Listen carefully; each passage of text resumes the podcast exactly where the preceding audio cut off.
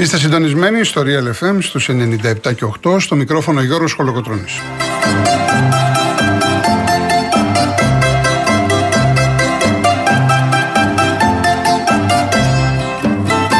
Τηλέφωνο επικοινωνίας δύο έντεκα διακόσια οκτώ διακόσια, επαναλαμβάνω δύο έντεκα διακόσια οκτώ διακόσια. Κυρία Ειρήνη Κούρτη είναι στο τηλεφωνικό κέντρο, κυρία Κατερίνα Βουτσά στη ρύθμιση του ήχου.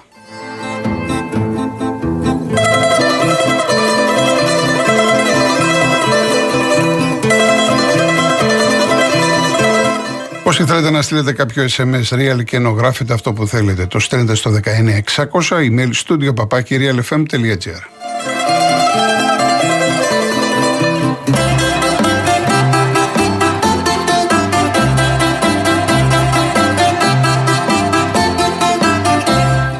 Κυρίες Δεσφυρίδες και κύριοι, καλό μεσημέρι Σαββάτου. Ελπίζω να περνάτε καλά. Ε, πολύ ζέστη, πάρα πολύ ζέστη. Εγώ νωρίς πρωί-πρωί είχα πάει για μπάνιο. Πολλοί κόσμος στην παραλία. Και καλά κάνετε, να κάνετε τον πανάκι σας. Η θάλασσα κάνει καλό. Από εκεί και πέρα και αύριο Κυριακή. Περιμένουμε από Δευτέρα να αλλάξει ο καιρός. Ελπίζουμε όχι άσχημα. Γιατί το, το μυαλό μας είναι στους ανθρώπους στη Θεσσαλία που αντιμετωπίζουν ακόμα προβλήματα. Αθλητικά, μακάρι, φίλες και φίλοι, αυτές οι πέμπτες να αποκτήσουν νόημα, διότι προχθές το βράδυ γέλασε το χυλάκι μας, χαρήκαμε, πανηγυρίσαμε για τις επιτυχίες των ομάδων μας, επιτυχίες που με εξαίρεση το πρώτο ημίχρονο του ΠΑΟΚ συνοδεύτηκαν και από πολύ καλές εμφανίσεις. Ακόμα και ο Ολυμπιακός, ο οποίος έχασε από τη Φράιμπουργκ, ε, έκανε καλή εμφάνιση και το σκορ τον αδικεί. Θα μπορούσε να, είτε να κερδίσει, έστω να μην χάσει το παιχνίδι, να πάρει ισοπαλία. Σε κάθε περίπτωση η πρεμιέρα των uh, ομάδων μας στο Europa και στο Conference ήταν πάρα πολύ καλή.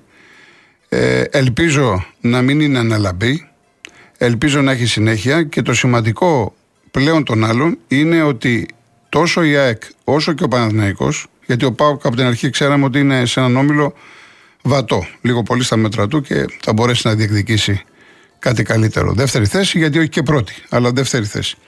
Η ΑΕΚ και ο Παναθηναϊκός λοιπόν μετά από αυτές τις νίκες, τις εντυπωσιακές νίκες, έστειλαν μήνυμα σε όλους τον όμιλο ότι θέτουν σοβαρή υποψηφιότητα για να περάσουν, για να συνεχίσουν στην επόμενη φάση. Μεγάλες νίκες, γιατί με ρωτάτε ποια είναι η μεγαλύτερη. Θα τα πούμε όλα στη συνέχεια μέχρι τις πέντε, αλλά έτσι ένα πρώτο σχόλιο ότι σαν όνομα, σαν όνομα ασφαλώς η Βιγιαράλ είναι πολύ πιο πάνω από την Brighton, μια μεγάλη ισπανική ομάδα. Έφτασε και στους τέσσερις του Champions League. Η Brighton είναι πρωτάρα στην Ευρώπη. Σαν όνομα, επαναλαμβάνω, σαν όνομα. Αλλά αν λάβουμε υπόψη ότι αυτό το παιχνίδι έγινε στην Αθήνα και αν λάβουμε υπόψη ότι η ΑΕΚ έπαιξε στην Αγγλία Premier League με μια ομάδα η οποία ναι, μεν πρωτάρα, αλλά τα δύο-τρία τελευταία χρόνια κάνει αισθητή την παρουσία της στο πρωτάθλημα του νησιού και ειδικά και φέτος. Ε, και όπως ήρθε το παιχνίδι, με δύο πέναλτι ισοφαρίστηκε και πέτυχε το δύο τρία. Ασφαλώς είναι πολύ μεγαλύτερη νίκη αγωνιστικά, ποδοσφαιρικά της ΑΕΚ. Τεράστια νίκη της ΑΕΚ. Αλλά μη στεκόμαστε εκεί. Ε, μακάρι τα προβλήματά μας να είναι αυτά. Σημασία έχει ότι πετύχαμε τρεις νίκες. Εγώ μάλιστα την ημέρα του αγώνα, γιατί θέλω να είμαι ξεκάθαρος και το έγραψα κιόλας, είχα βάλει στον τίτλο στο φύλαθλο ότι είναι ανοιχτά τα παιχνίδια και πάμε ακόμα και για δύο νίκες. Και μου έγραψαν φίλοι, ε, σίγουρα εννοείς τον ΠΑΟΚ έναν. Ποιον εννοούσε στο δεύτερο? Εγώ λοιπόν δεν εννοούσα ούτε τον Παναθηναϊκό ούτε την ΑΕΚ. Εγώ περίμενα ισοπαλία του Παναθηναϊκού, ε, χωρίς βέβαια να σημαίνει ότι απέκλεια είτε την νίκη του Παναθηναϊκού είτε της Βιγιαρεάλ. Πώς το έβλεπα το μάτς?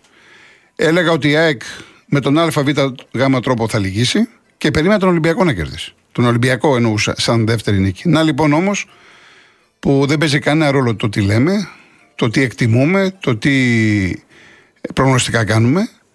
Μιλάμε για την μπάλα, είναι στρογγυλή θεά, όλα γίνονται και είναι ελπιδοφόρο το γεγονός ότι δεν κερδίσαμε γιατί μας ήρθε το μάτς, γιατί παίξαμε κατενάτσιο, γιατί κατεβάσαμε πούλμαν, παίξαμε γιατί ταξίζαμε. Και η ΑΕΚ και ο Παναθηναϊκός και ο ΠΑΟΚ στο δεύτερο μήχρονο. Στο δεύτερο μήχρονο ένας ΠΑΟΚ πάρα πολύ καλός πήρε αυτό που δικαιούτο. Όλα αυτά λοιπόν θα τα δούμε μέχρι τις πέντε. Μπορείτε να καλείτε λοιπόν στο δύο έντεκα διακόσια οκτώ διακόσια να μιλήσουμε αθλητικά ε, και ταυτόχρονα η σημερινή εκπομπή μουσικά είναι αφιερωμένη στο Γιώργο το Σεφέρη, ο οποίος έφυγε στις είκοσι Σεπτεμβρίου του χίλια εννιακόσια εβδομήντα ένα. Ε, θα ακούσουμε κάποια μελοποιημένα ποίηματα, τα οποία τρία χρόνια στην καθημερινή εκπομπή δεν είχα βάλει κανένα. Είναι πάρα πολλά που έχει μελοποιήσει. Το λίγο ακόμα που μου έχει γράψει η Δήμητρα από την Πάτρα, να διαβάσω το μήνυμα. Λίγο ακόμα, λίγο ακόμα θα ειδούμε τις αμυγδαλιές να ανθίζουν, λίγο ακόμα θα ειδούμε τα μάρμαρα να λάμπουν, να λάμπουν στον ήλιο και η θάλασσα να κυματίζει. Λίγο ακόμα να σηκωθούμε λίγο ψηλότερα. Τα άλλα είναι προσωπικά, ευχαριστώ πολύ κυρία Δήμητρα. Το λίγο ακόμα το έχουμε ακούσει αρκετές φορές, αν προλάβω θα το ξαναβάλω. Το μόνο ποίημα που θα βάλω δεύτερη φορά και υπάρχει λόγος είναι το Άρνηση, επειδή την άλλη φορά ε, κάποια στιγμή πριν ένα χρόνο είπα κάποια πράγματα και δεν πολύ κατάλαβε ο κόσμος. Σήμερα θα ακούσουμε και τις δύο εκτελέσεις από το Άρνηση. Όταν έρθει η ώρα θα σας εξηγήσω το πώς και το γιατί.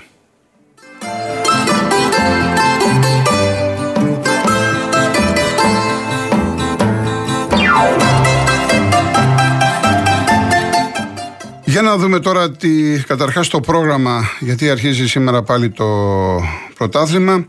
Συνεχίζεται μάλλον κανονικά το πρωτάθλημα. Έχουμε λοιπόν δύο παιχνίδια σήμερα στη Super League ένα. Όφη Ατρόμητος στις πέντε και μισή Κοσμοτέ ένα και στις οκτώ ο Πανσερραϊκός φιλοξενεί τη Λαμία στο γήπεδό του, στις Έρες. Αυτό μπορείτε να το δείτε από την τηλεόραση της Νόβα. Τώρα αύριο, Κυριακή, στις πέντε ο Ολυμπιακός υποδέχεται την Κηφισιά, Κοσμοτέ ένα. Στις πέντε και μισή παίζει ο Άρης με τον Πανετολικό στο Prime. Στις οκτώ ο Βόλος στο γήπεδο του παίζει με τον Αστέρα Τρίπολης, Κοσμοτέ ένα. Και το πρόγραμμα κλείνει στους Ζωσιμάδες στις οκτώ και μισή το βράδυ. Ο Πας Γιάννενα υποδέχεται τον ΠΑΟΚ χωρίς κόσμο, οι ΠΑΟΚζίδες, Νόβα Prime. Τη Δευτέρα έχουμε το ντέρμπι Παναθηναϊκού ΑΕΚ με διαιτητή τον Ιταλό Σότσα και την παρέτηση του Μπέννετ σήμερα. Το, θα πω στη συνέχεια αρκετά πράγματα. Εγώ σας τα είπα το περασμένο Σάββατο. Ουσιαστικά προανήγγυλα τις εξελίξεις. Ε, τότε ένας ακροατής είχε αντιδράσει, μου είχε πει ότι μην ξύνεις πληγές, πώς μου, μου το είχε πει, ότι ρίχνω λάδι στη φωτιά. Εγώ δεν έκανα τίποτα άλλο παρά να περιγράψω πώς έχει η κατάσταση, να καταθέσω το ρεπορτάζ. Τα έγραψα και μεσοβδόματα και βλέπετε ότι δικαιώνομαι ακριβώς γιατί ξέρω πολλά πράγματα ε, στο παρασκήνιο. Αυτό που έγινε με τον Μπέννετ σήμερα το πρωί ε, ήταν το χρονικό ενός προαναγγελθέντος θανάτου. Και θα σχολιάσουμε και τη στάση του ΠΑΟΚ με τον Άρη. Θυμάστε τι σας έλεγα πριν τον ντέρμπι για τον Παπαπέτρου. Όπως θα σχολιάσω και τη στάση της ΑΕΚ, που μου την περασμένη εβδομάδα δεν είχε βγάλει άχνα και μόλις ορίστηκε ο Σιδηρόπουλος, είπε ότι εμείς δεν κατεβαίνουμε. Όλα θα τα δούμε αυτά. Να λέμε τα πράγματα με το όνομά τους. Όλα θα τα δούμε.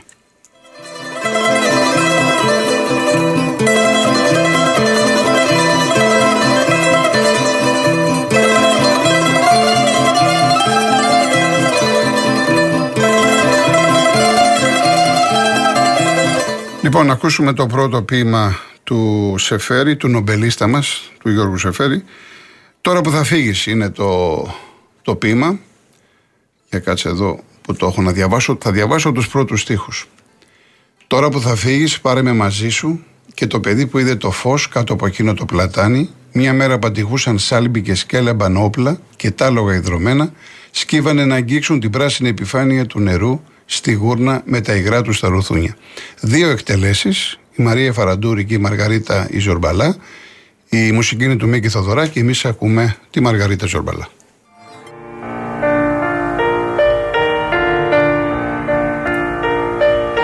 Τώρα που θα φύγεις πάρε μαζί σου και το παιδί που είδε το φως κάτω από εκείνο το πλατάνι.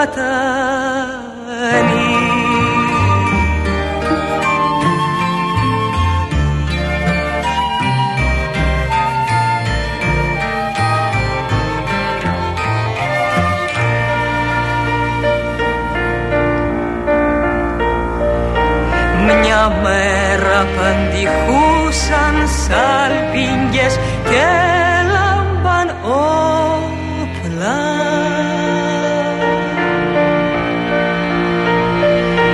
Και τα λόγα ιδρωμένα σκύβανε να αγγίξουν την πράσινη επιφάνεια του νερού. Και τα λόγα ιδρωμένα σκύβανε να επιφάνεια του νερού. Στη γούρνα με τα υγρά τους τα ρουθούνια.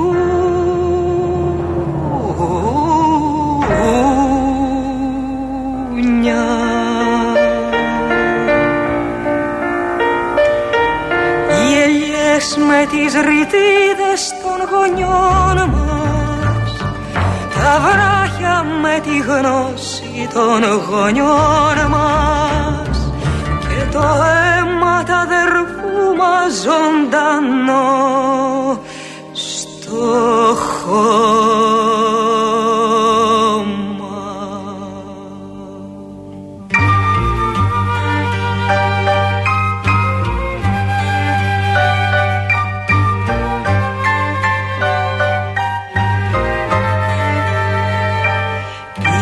Ήτανε μια γερή χαρά, μια πλούσια τάξη για τις ψυχές που γνώριζαν την προσευχή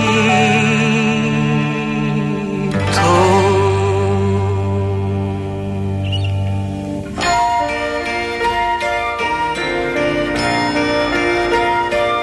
Τώρα που θα φύγει,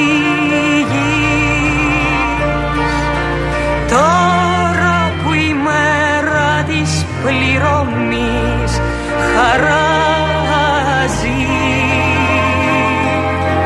Τώρα που κανείς δεν ξέρει ποιον θα σκοτώσει και πώς θα τελειώσει,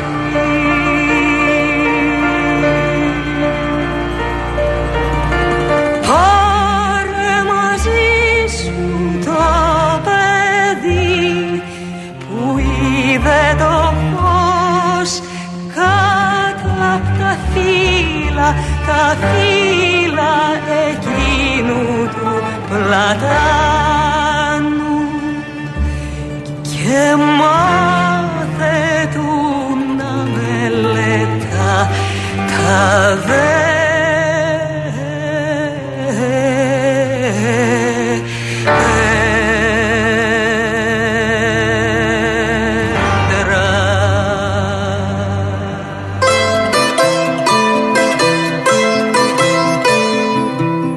Καταπληκτικό, καταπληκτικό του Σεφέρη, ο τρομερός Σεφέρης. Έχουμε κι άλλα αργότερα κι άλλα ποιήματα. Αρχίζει και η Super League δύο, τώρα τρία και τέσσερα Ολυμπιακός Β Ηλιούπολη, στις τέσσερα Καλιθέα Παναχαϊκή και Μακεδονικός Ηρακλής στα σημερινά παιχνίδια. Δεν υπάρχει τηλεοπτική κάλυψη, διότι δεν έχει βρεθεί κανάλι για να αναλάβει τα δικαιώματα τη Super League δύο με όλα όσα γράφονται, όσα λέγονται. Ε, δοκιμαστικά η Super League δύο θα δείξει τον αγώνα της Καλιθέας με την Παναχαϊκή στο YouTube. Υπάρχει και ένα εκπληκτικό ντοκιμαντέρ, το οποίο μπορείτε να το βρείτε σε όλα τα site, είναι τρία επεισόδια, ε, για την κατάσταση στη Super League δύο. Σας έχω πει πάρα πολλές φορές ε, πώς είναι τα πράγματα, ε, και μετά τις τρεις θα φιλοξενήσουμε και τον Γιώργο τον Παντή, τον πρόεδρο των ποδοσφαιριστών, να μας πει ο ίδιος από πρώτο χέρι γιατί έγινε αυτό το βίντεο, αυτό το ντοκιμαντέρ, που αποσκοπεί και, και τι βλέπει. Πάντως σας συμβουλεύω να το δείτε. Είναι γροθιά στο στομάχι για την κατάσταση που επικρατεί στο χώρο της Super League δύο. Αδυνατό να σας πω σε πιο κάτω κατηγορίες. Νομίζω καταλαβαίνομαστε. Λοιπόν, από εκεί και πέρα, για τους φίλους του μπάσκετ έχουμε δύο, ειδικά το τουρνά Παύλος Γιαννακόπουλος. Ε, υπάρχουν δύο πολύ μεγάλα μάτς σήμερα. Πάντα και το τουρνουά στις πέντε Ανατολού Εφές Παρτιζάν και στις οκτώ Παναθηναϊκός υποδέχεται την Μπάγερ του Λάσο και τα δύο μάτς από το Άξον είκοσι τέσσερα. Ενώ Ολυμπιακός συμμετέχει στο τουρνουά Νεόφυτος Χανδριώτης στην Κύπρο. Στις πέντε παρατέρα το παίζει ο Ερυθρός Αστέρας με τις Αλγύρης και στις εφτά Ολυμπιακός με τη Μακάμπη. Και αυτό δυνατό παιχνίδι και τα δύο μάτς μπορείτε να τα δείτε από την Κοσμοτέ τέσσερα. Επίσης στο τένις θα πούμε μπράβο στο μαράκι μας, τη Σάκαρη, η οποία συμμετέχει στο τουρνουά στη Γουαδαλαχάρα στο Μεξικό. Κατάφερε να φτάσει στον τελικό, κέρδισε την Γαλλίδα την Καρσία με δύο μηδέν σετ έξι τρία έξι μηδέν και τα ξημερώματα παίζει με την Ντολχάιτ, είναι Αμερικάνα νούμερο εκατόν έντεκα. Η Μαρία δείχνει ότι είναι σε πάρα πολύ καλή κατάσταση, είναι χιλιάρη. Το το τουρνουά. Αυτό είναι πάρα πολύ καλό, βέβαια με αρκετές ελλείψεις, η αλήθεια είναι αυτές, αλλά αυτό δεν σημαίνει ότι μειώνεται η επιτυχία της Μαρίας της Σάκαρη, η οποία έφτασε στο τελικό. Ένα κορίτσι που πριν από δέκα με δεκαπέντε μέρες ξέσπασε και είπε ότι ένιωσα άσχημα που έχασα γιατί ντρέπεται η Ελλάδα. Νομίζω ότι αυτό της έκανε καλά. Καμία Ελλάδα δεν ντρέπεται για τη Μαρία. Η Ελλάδα ντρέπεται για άλλα πράγματα. Όχι για τα παιδιά που φοράνε το εθνόσημο και παίζουν στο εξωτερικό και μας κάνουν υπερήφανους. Είμαστε υπερήφανοι για τη Μαρία και για την κάθε Μαρία σε όλα τα αθλήματα. Είναι δυνατή, είναι ψυχάρα και καλή επιτυχία να σηκώσει την κούπα.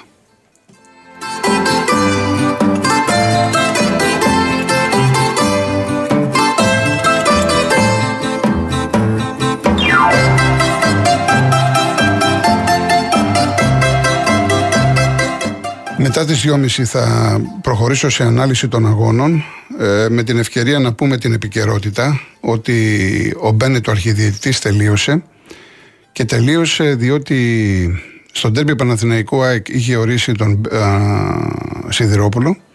Η ΑΕΚ αντέδρασε, εξέδωσε ανακοίνωση, δεν θέλουμε Έλληνα διαιτητή, ε, δεν κατεβαίνουμε. Ουσιαστικά η ΑΕΚ λέει δεν κατεβαίνουμε με Έλληνα διαιτητή. Θυμάστε γιατί είχε γίνει με τον Παναθηναϊκό ΑΕΚ πέρυσι με τον Σιδηρόπουλο. Κινήθηκε ο Μπαλτάκος και τελικά βρήκε το Σότσα τον Ιταλό, δεύτερης κατηγορίας, έλεγε σφυρίξει πρόσφατα τον ντέρμπι Ιντερ Μίλαν. Στα τριάντα έξι του είναι όλοι ξένοι, μόνο παρατηρητής είναι Έλληνας. Όμως θέλω να πω κάποια άλλα πράγματα, γιατί μερικοί από εσάς, επειδή δεν ξέρετε, βγάζετε πολύ εύκολα συμπεράσματα κλπ. Εγώ το, την περασμένη εβδομάδα όλα αυτά τα έλεγα, ότι εμένα δεν με ενδιαφέρει αν ο Μαρινάκης αντέδρασε ως Μαρινάκης, ως Ολυμπιακός, ως Λίγκα. Ο Μαρινάκης τι είπε? Ότι όλοι έχουμε συμφωνήσει οι ομάδες στα ντέρμπι να υπάρχει ξένος διαιτητής ελίτ ή αλφα κατηγορίας. Εγώ δεν είδα την ΑΕΚ τότε να αντιδράσει. Δεν είδα τον Παναθηναϊκό να αντιδρά. Ο ΠΑΟΚ δεν είπε τίποτα για τον Παπαπέτρο. Ο Άρης δεν είπε τίποτα για τον Παπαπέτρο, γιατί ο Καρυπίδης λέει δεν μιλάμε για τη διαιτησία. Άλλο τώρα αν κάνουν διαρροές στην επόμενη του αγώνα, ΠΑΟΚ Άρης, που δεν ξέρω πόσοι το είδατε, υπάρχει η φάση του Ντουκουρέ που πιάνει την μπάλα με τα χέρια, είναι δεύτερη κίτρινη. Τεράστιο λάθος, το οποίο μπορεί να, αν έπαιζε με δέκα παίκτες ο Άρης, δεν ξέρουμε την εξέλιξη του αγώνα. Εν πάση περιπτώσει, εγώ έχω πει ότι ο Παπαπέτρου είναι ένας διαιτητής ο οποίος δεν έχει ικανότητες. Ξέχωρα όλα τα άλλα. Ε, μετά ο ΠΑΟΚ λέει δεν θέλουμε, δεν κάνουμε. Άρχισε ο ΠΑΟΚ να φωνάζει. Αλλά φώναξε και ο Άρης μέσω του γραφείου τύπου. Δεν έχει σημασία αν είναι ανακοίνωση της ΠΑΕ, αν τα λέει ο Καρυπίδης ή το γραφείο τύπου. Α, από Άρη. Σας έλεγα ότι μετά, το, μετά τον αγώνα θέλω να τους δω. Και τους είδατε μετά τον αγώνα. Όπως τώρα η ΑΕΚ. Η ΑΕΚ δεν μίλησε καθόλου την προηγούμενη εβδομάδα. Μόλις τώρα έμαθε ότι ο Μπέννετ όρισε το Σιδηρόπουλο, χάλασε τον κόσμο. Γιατί δεν κρατάς μια ενιαία στάση από την αρχή? Από την αρχή να πεις: εγώ θέλω ξένο διαιτητή, αυτό έχουμε συμφωνήσει, τελειώσαμε. Όχι όπως μας συμφέρει και να βγάζουμε ανακοινώσεις όποτε θέλουμε. Γι' αυτό λέω να λέμε τα πράγματα με το όνομά τους. Και την περασμένη εβδομάδα όλα αυτά τα είχα φωτογραφίσει, τα, τα έβλεπα μπροστά μου. Και να ξέρετε ότι ε, δεν έχουμε τελειώσει. Έχουμε να δούμε πάρα πολλά φέτος. Τώρα, το ποιος θα είναι ο καινούριος αρχιδιαιτητής, το ιδανικό να βάζαμε έναν Έλληνα. Ποιος όμως θα συμφωνήσει να μπει ένας Έλληνας? Ποιος θα είναι ο Έλληνας? Ένα όνομα που έχουμε με πολλές διασυνδέσεις στην Ευρώπη, στην UEFA, είναι ο Βασάρας, ο οποίος όμως είναι αρχιδιαιτητής στη Ρουμανία εδώ και χρόνια. Και φυσικά δεν υπάρχει περίπτωση να συμφωνήσουν οι τέσσερις ή πέντε μεγάλοι, βάζω και τον Άρη, να είναι ο κύριος Βασάρας. Η λύση λοιπόν, κάτε με, αυτό είναι προσωπική άποψη, είναι να τον ορίσει η UEFA. Όχι να δώσει, γιατί γράφεται ότι θα δώσει τρία ονόματα και να επιλέξει, όχι. Η UEFA να ορίσει, να το πάρει πάνω της UEFA και να πει ο κύριος Κολοκοτρώνης, λέω ένα όνομα, Κολοκοτρωνίεβιτς, να έρθει, αυτός θα είναι αρχιδιαιτής, αυτός θα, αποφασ... θα αποφασίζει. Και προσέξτε, αυτός που θα έρθει να αποφασίζει σύμφωνα με τις επιταγές της UEFA. Όχι να έρθει να τον κάνουμε Έλληνα. Γιατί έχουμε δει ξένους αρχιδιαιτητές οι οποίοι αντί να έρθουν να μας φέρουν την ξένη κουλτούρα, αυτοί εισέπραξαν τη δική μας ποδοσφαιρική κουλτούρα και ουσιαστικά συμμετέχουν στο βρώμικο παρασκήνιο. Εγώ δεν τους θέλω αυτούς. Τι να τους κάνω? Μακάρι να μπορούσαν Έλληνες διαιτητές να σφυρίξουν αυτά τα ντέρμπι. Δεν μπορούν. Για πολλούς λόγους. Το έχω εξηγήσει και δεν θέλω να σας κουράζω. Δεν μου αρέσει να μιλάω συνέχεια για τη διαιτησία, αλλά είναι μονόδρομος με όλα αυτά που συμβαίνουν. Κάποια στιγμή, επειδή οι ξένοι διαιτητές θα σταματήσουν να έρχονται, θα πρέπει να δείξουμε εμπιστοσύνη στους Έλληνες διαιτητές. Αλλά για να δείξουμε εμπιστοσύνη θα πρέπει να αλλάξουν πολλά πράγματα. Θα πρέπει να ετοιμαστούμε από τώρα, ας πούμε, αν θέλουμε του χρόνου να παίζουν Έλληνες διαιτητές. Αν δεν ετοιμαστούμε σοβαρά, να καθίσουν στο τραπέζι οι μεγάλοι, η ΕΠΟ, η Λίγκα, δεν γίνεται δουλειά. Διότι σε κάθε αγωνιστική, δηλαδή τώρα παίζει αύριο Παναθηναϊκός την Δευτέρα, Παναθηναϊκός ΑΕΚ, και σήμερα ορίστηκε επίσημα διαιτητής. Σήμερα ανακοινώθηκε. Αυτά δεν είναι σοβαρά πράγματα, όπως καταλαβαίνετε. Δεν μπορεί σε κάθε αγωνιστική να έχουμε ένα ντέρμπι και να λέμε ότι είναι στον αέρα. Γιατί δεν θέλει ο ένας, δεν θέλει ο άλλος. Εφόσον όλοι έχουν συμφωνήσει ξένους διαιτητές, θα πρέπει από την αρχή μέχρι και το τέλος των play-off να πάμε με ξένους διαιτητές στα ντέρμπι. Δεν γίνεται. Δεν, μόνο αν τυχόν μία στο εκατομμύριο δεν, βρίσκ, δεν βρίσκεται κανείς. Γιατί αύριο, όταν λέω αύριο, ενώ πάντα Δευτέρα, τη Δευτέρα ήταν εύκολο να έρθει κάποιος. Εντάξει, παίζουν Σαββατοκύριακο στου, στα πρωταθλήματα των uh, χωρών τους. Δευτέρα όμως θα μπορούσε κάποιος να έρθει. Είτε να έρθει Κυριακή βράδυ, είτε να έρθει ακόμα και αυθημερών να παίξει.